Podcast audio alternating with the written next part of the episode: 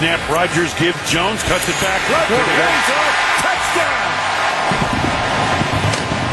Aaron Jones on a one-yard touchdown run his fourth touchdown of the night. The Packers pound the rock en route to a 35-17 win over the Detroit Lions in the Lambeau Field opener last night. Green Bay now one and one, heading into Sunday's left coast clash with the Niners. Joining us live, voice of the Packers, Wayne Larrivee. Good morning, sir. Uh, different team than what we saw in Jacksonville, at least on one side of the ball. Yeah, offensively they uh, they looked pretty good. I thought throughout the night, uh, moved the football steadily and uh, got the ground game going early. Uh, 31 running attempts. Um, there were 30 pass attempts with the uh, 27 attempts and three sacks. But uh, I thought the play calling certainly is what Matt was hoping to get back to a balance in in his game plan. Wayne, what makes Aaron Jones so special in your mind?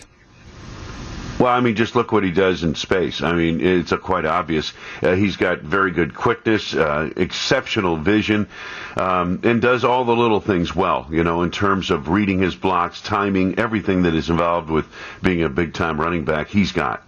You've seen this Detroit team for many years. Do you think this is going to be a different formulation of the Lions? I mean, granted, it's a small sample set, just one game, but uh, they they stayed with the Packers offensively and even defensively in that first half.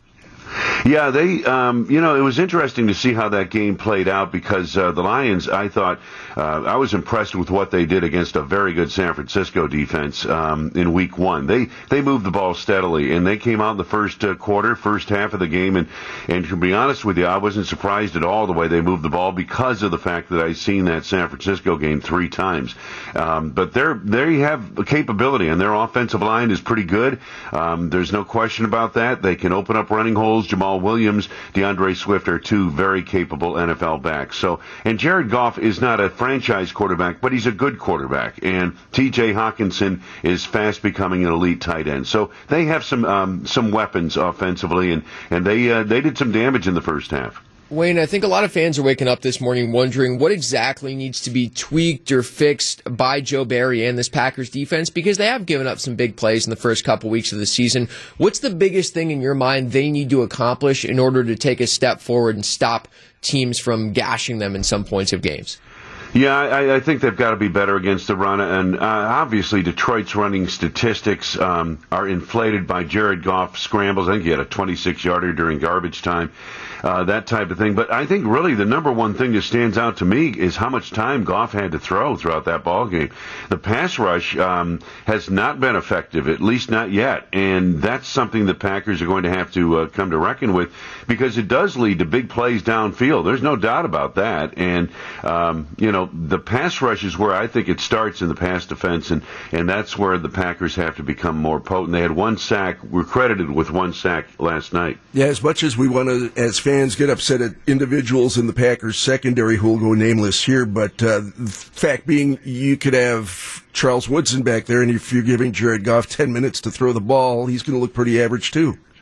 Yeah, no question. And, you know, they've got TJ Hockenson is a guy who's hard to cover to begin with, and, and then you, you give the quarterback time to allow that receiver to get open. And, um, you know, that's the, the number one thing. I, In the first two weeks of the season, my biggest concern defensively, obviously the run defense, but also really the pass rush. Um, I thought the run defense was much better last night. The pass rush is what concerns me now. Wayne, we got some uh, some stories, some anecdotes from fans trying to get into the game. That getting in was a little slower with security and ticketing changes and, and things like that. What was your perspective of the crowd uh, at kickoff? Was it full? Were there some seats yet to be filled? We're trying to get some more details on that. I thought for the most part it was filled. Um, I, I thought everybody got into their seats, um, and the crowd was great. It was great to see and hear, um, you know, seventy-eight thousand fans or however many were there. And um, now, I don't, I was not aware of any of the uh, any pr- problems getting into the stadium. And obviously, I get there way early, so it didn't impact me. And I'm guessing you alluded to it, Wayne. It had to be great to be back to what's passing for normal now after a season that you went through last year in terms of trying to create an atmosphere and environment when there's nobody in the house. Yeah, and I think it had an impact on the game. I, I, think, you know, part of the problem last year, and you have to understand, road teams won one more game than did home teams in, in, the NFL regular season a year ago. That's astounding. That is just astounding. And part of that has to do with the fact that home teams weren't picked up by their crowd. I mean, there was a lull in that first half where the Packers just kind of had to get things going, and, and um, that crowd was behind them. I thought that crowd was a factor in the ball game last night. It was one of the louder, louder crowds I've heard at Lambeau Field over the years. Voice of the Packers, Wayne Larrivee, live on WTMJ. Always a pleasure, sir. We'll do it again soon. All right. Thank you, Gene.